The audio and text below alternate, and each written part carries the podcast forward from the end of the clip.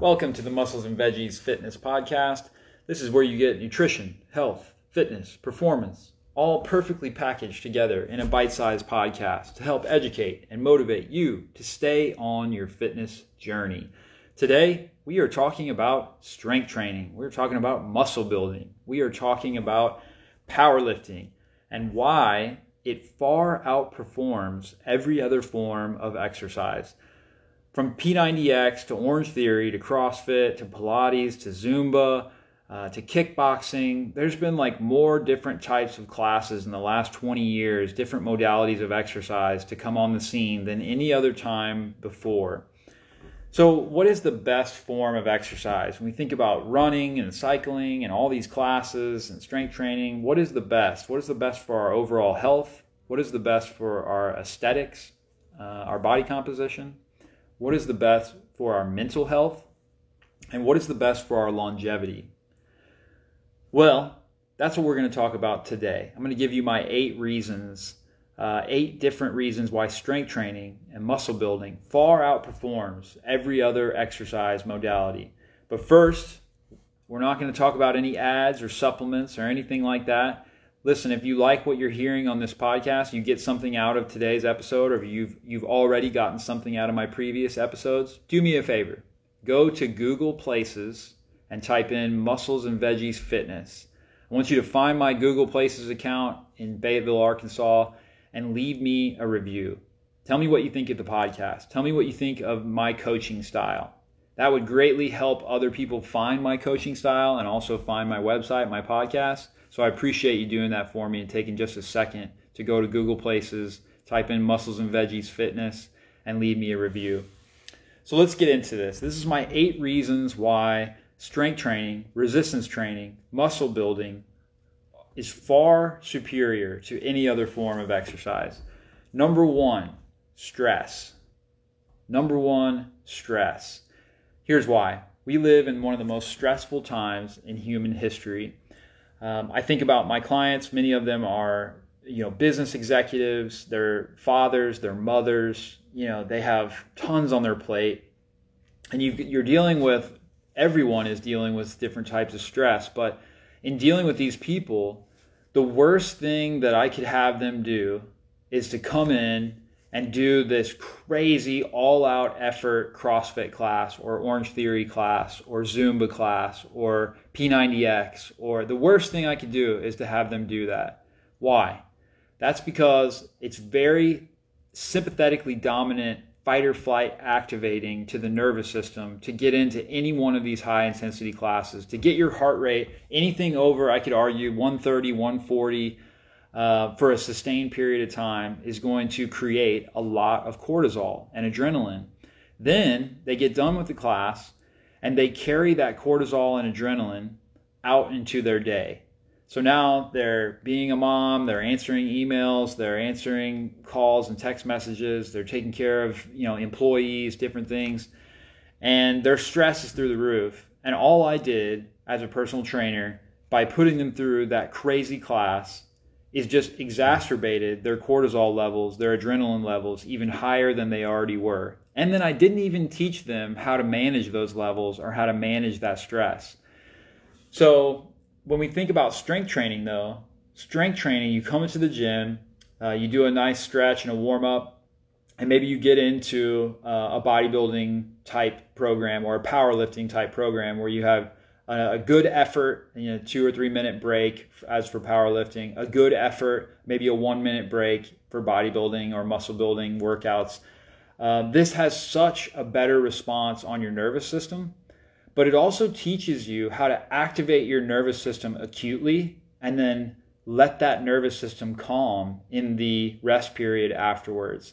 This type of training uh, is great for learning how to manage the nervous system.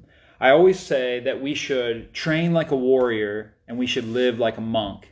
So, what does that mean? That means we go into the gym for an hour a day, train hard, activate your nervous system, but learn how to, at the end of that session, we always stretch and breathe. So, we stretch and breathe because we want to deactivate the nervous system and we want to go into our day living like a monk. We're emotionally calm, we're emotionally stable, we don't overreact. Uh, I try to act like in my family, in my life, uh, how can I be the most stable individual in my family amongst my peers? How can I be the most emotionally stable? How can I be the most calm and collected under stress? Okay, so these are the things that strength training teaches when you understand how to activate the nervous system and then deactivate the nervous system. Remember that saying train like a warrior, live like a monk. Okay, number two, metabolism. I could argue that strength training is the very best thing for your metabolism, and here's why. If we use running as an example, when you go out and you run, you're burning six to 800 calories an hour, depending on how big you are. And let's say your overall calorie consumption is relatively even high at 2,500. Okay. So maybe you're an average male or female, you're eating 2,500 calories a day. Every time you run, you're teaching your body to burn less calories. Why? Because you're burning six to 800 calories in every hour of running. That means that, that you only have 16 to 1800 calories left over at the end of that day to function on, to build your neurotransmitters, to build your muscle, to maintain bone, to maintain all these different parameters that the body requires to function. So your body understands that stress and says, okay, we need to become more efficient at burning calories. So we're going to decrease metabolic rate to make sure that this 16 to 1800 calories that we're left with after running uh, that we can live off that. So we have to down regulate hormone production down regulate thyroid production. Um, we're going to cut corners here cut corners there and make sure that we we can use and live off of these 16 to 1800 calories the contrary to that is strength training strength training you may only burn 2 to 300 calories in a workout of strength training but you're building more muscle mass. And it's a proven fact that the more muscle mass you have on your body, the higher your metabolism is. Now, there's lots of supplements and pills and plans out there that people will sell you to increase your metabolism. But I'm here to tell you that there's only one way to increase your metabolism, and that's to grow yourself bigger. And the most healthy way to do that is to grow yourself bigger, not with fat, but with muscle mass. So the, the bigger you are, muscular wise, the higher your metabolism is. The more you strength train, the higher your metabolism is. So preventing metabolic diseases is a fold of that. Sorry, I have to turn off my robot vacuum cleaner. Preventing metabolic diseases like diabetes, uh, preventing metabolic diseases like obesity, metabolic syndrome, that's where this comes in because your metabolism is so high, it doesn't allow you to get too far down the diabetic rabbit hole and too far down the obese rabbit hole, right? Even if you eat horrible, just strength training alone will prevent type 2 diabetes and will prevent obesity, okay? And and I can prove this if you go in and you watch powerlifters, these guys will eat an ungodly amount of calories five, six thousand calories in a day of pure junk food, and these guys are never they're never diabetic and they're rarely obese. Okay, so you could not do that with the normal person who did not strength train. So that's my number two is metabolism. Number three, hormones. Hands down, the best thing for your hormone health, not just because of the stress aspect, which we talked about in number one, but just the stimulating effect of hormones in general um, is greatly increased by just picking up and lifting heavy things. Now, I have to make the caveat to that though, because as a CrossFit coach and doing CrossFit for a couple years, I kept wondering why these incredible athletes around me, many of them were on testosterone replacement. And I'm like, what is the deal with that? Why are so many of these CrossFit athletes like really good athletes, super strong guys and girls, and why are they on testosterone replacement? Well, we have to again go back to stress. DHEA is our hormone value that we create all of our sex hormones out of. Okay? If we make too much cortisol, we go too high intense for too long, we're going to decrease the amount of DHEA we have left over to create our sex hormones. And that's why strength training it keeps your heart rate below that threshold that you're like redlining, right? and it doesn't cause this massive spike in adrenaline and cortisol that takes away from your DHEA. And in fact, it's been shown through many clinical research studies that just strength training alone by itself with adequate rest in between sets has a greater response of testosterone and progesterone and estrogen in our sex hormones for men and women. So you could argue that there's no other modality of exercise, which, by the way, if you want to really tank your testosterone, go run and do CrossFit at the exact same time. That's a fantastic way to tank your, your testosterone because uh, your cortisol response and adrenaline response will greatly diminish the amount of testosterone that you create. So, strength training not only is the opposite, but it also has a, an anabolic effect. It produces more testosterone in men and women. And I've seen this over and over again, especially in women who come in. They come in with hormonal problems, they come in with estrogen dominance, um, they're overweight, and then literally at six to 12 weeks of strength training, resistance training, their periods are better, their hormones are better, they're less emotional during their periods, and they're dropping weight. And that's all from the increase in sex hormones like estrogen, progesterone, and testosterone. So it has a hormone balancing effect. That's my number three. Number four is mental health. Now, every form of exercise, I don't care what it is, has a benefit to mental health. So I don't want to like poo poo these other forms of exercise like they don't have any mental health benefit. However, when we look at clinical research studies, when you compare SSRI drugs antidepressant drugs like Zoloft and Paxil against resistance training, resistance training has greater or at least equal to those mental health benefits as those drugs.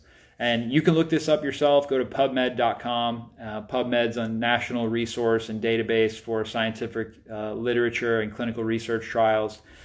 So, strength training elicits uh, endorphin like compounds in our brain. Did you know you have a pharmacy literally sitting on top of your skull right now? And, and that pharmacy, when we do strength training, it produces endorphin like compounds that are like morphine almost. And they regulate our mood. They actually give us uh, higher rates of happiness and dopamine and neurotransmitters.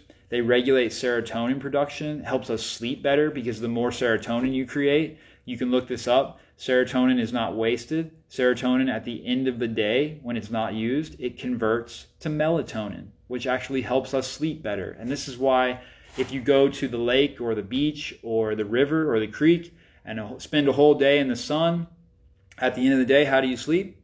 You sleep really, really well because guess what? Sunshine also elicits a serotonin uh, production, just like strength training. So you combine strength training and sunshine, lift some weights outside, and what do you have? You have a recipe to sleep like a baby at night. So there's many, many aspects. I could go, I could do a whole episode just on the mental health benefits of strength training. And you guys that have been lifting for a while, you know if you take a couple weeks off or you get injured, oh man, you feel it. You can feel the clouds set in when it comes to I got to get back in the gym. Like even if it's just doing going through the motions because uh, it's so good for our mental health. We can feel the difference. Number five muscle mass and bone density. And this is a really simple one. Um, hands down as we age especially in your 50s 60s and 70s we lose about 10% of our muscle mass and 10% of our bone density per decade okay? So by the time you hit 70 or 80 years old you could be down somewhere 30 and 40% of your original muscle mass and bone density. What combats that? Nothing better than strength training. Okay, there's nothing better than loading the joints, compound movements to prevent against osteoporosis and sarcopenia, which is bone loss and muscle loss. Okay, so that's my number five muscle mass and bone density. Number six, strength and functionality. Strength and functionality. So obviously, just being stronger is going to help you through your daily life. And we can't have this conversation about functionality without also talking about longevity. And so, a pro tip for you guys that listen to this that lift a lot of weights. Uh, sprinkle in some functional movements to your barbell work because too much barbell work gets you strong in those motions, But often I see guys with back injuries and knee injuries and things like that because they don't do enough twisting and functional strength type movements, kettlebell work, things like that, um, that put us in different positions to get strong and prevent against injuries. And I could also make the case that just too much barbell work in general, um, if you don't do enough body work and you don't do enough functional training, it makes you too rigid and too stiff in certain planes of motions and that also will leave you more susceptible to injury. But listen, strength and functionality, uh, they, pre- they play a role in our longevity. The more muscle mass you have on your body, the stronger you are, the thicker your bone density, the longer you will live. And this is one of the greatest markers in clinical research for muscle mass and, and bone density is the, the talk about longevity. So a year and a half ago, I was in a really bad car accident, head-on collision. Uh, it tore my pectoral muscle off of my arm, broke hands, broke feet. Um, but I came out okay considering the, the kid who hit me head on that was passing around a corner was going over 75 miles an hour. But the, I was laying in the emergency room. The doctor comes in and he said, Son, there's two things that saved you. And I said, What's that? And he said, Number one, you were in a Subaru, and Subarus have really good crash test ratings. Shout out to Subaru, by the way. And number two, uh, your your bone density and your muscle mass from resistance training uh, kept you from breaking your legs and breaking your arms. And I had some few fractures here and there, but he said it should have been so much worse. And by the way, I really thought that I broke my pelvis from the seatbelt, um, but I didn't. And although I still have issues from my pelvis, um, I didn't break the actual pelvis bone or my pelvic region. So again, I cannot say enough going into our later years, the longevity benefits, even in the clinical research, they talk about you're more likely to survive cancer the more muscle mass you have. You're more likely to survive a disease, a car wreck, an infirmity, the more muscle mass you have on your body. So that's my number six. Number seven is body composition. And I can make the argument that there's no other modality that will get you uh, leaner and more muscular and the best looking than strength training and bodybuilding. Okay. So if you look at bodybuilding competitors, there's nobody that looks better than they do, at least the natural ones, in my opinion, um, from a aesthetic standpoint. Okay. So there's no other form of exercise, I don't care what it is, that that competes against uh, just strength training in general for keeping body fat off of your body, keeping you lean, but also keeping muscle mass on your body. Okay. And number eight, and this is like this was a this is a revolutionary one for somebody who doesn't think about this regularly, but everyone, almost everyone, can do strength training. Okay. Like maybe a quadriplegic can't do some, some sort of strength training, but even a paraplegic, that someone who uh, is in a wheelchair, they can do strength training. They can work their upper body. They can get these benefits that we've been talking about today. Uh, I get people in the gym with bad backs, bad knees, bad hips, whatever. There's so many different ways that we can get people strength training to where they get these benefits that we're talking about. Almost anyone can do it. Um, and just a side note, like many people come in the gym with back issues and they're like, I can't squat and I can't deadlift. I got a bad back. Well, commonly we will get them stronger in their posterior chain, so their glutes, their hamstrings, um, their lats, things like that. Their posterior chain gets stronger, and then all of a sudden, guess what? They're squatting and deadlifting, and they have no back pain. Why is that? Because our posterior chain is part of the low back. The low back is part of our posterior chain. So if our posterior chain, our glutes, and our hamstrings are weak, guess what takes all the brunt of the weight?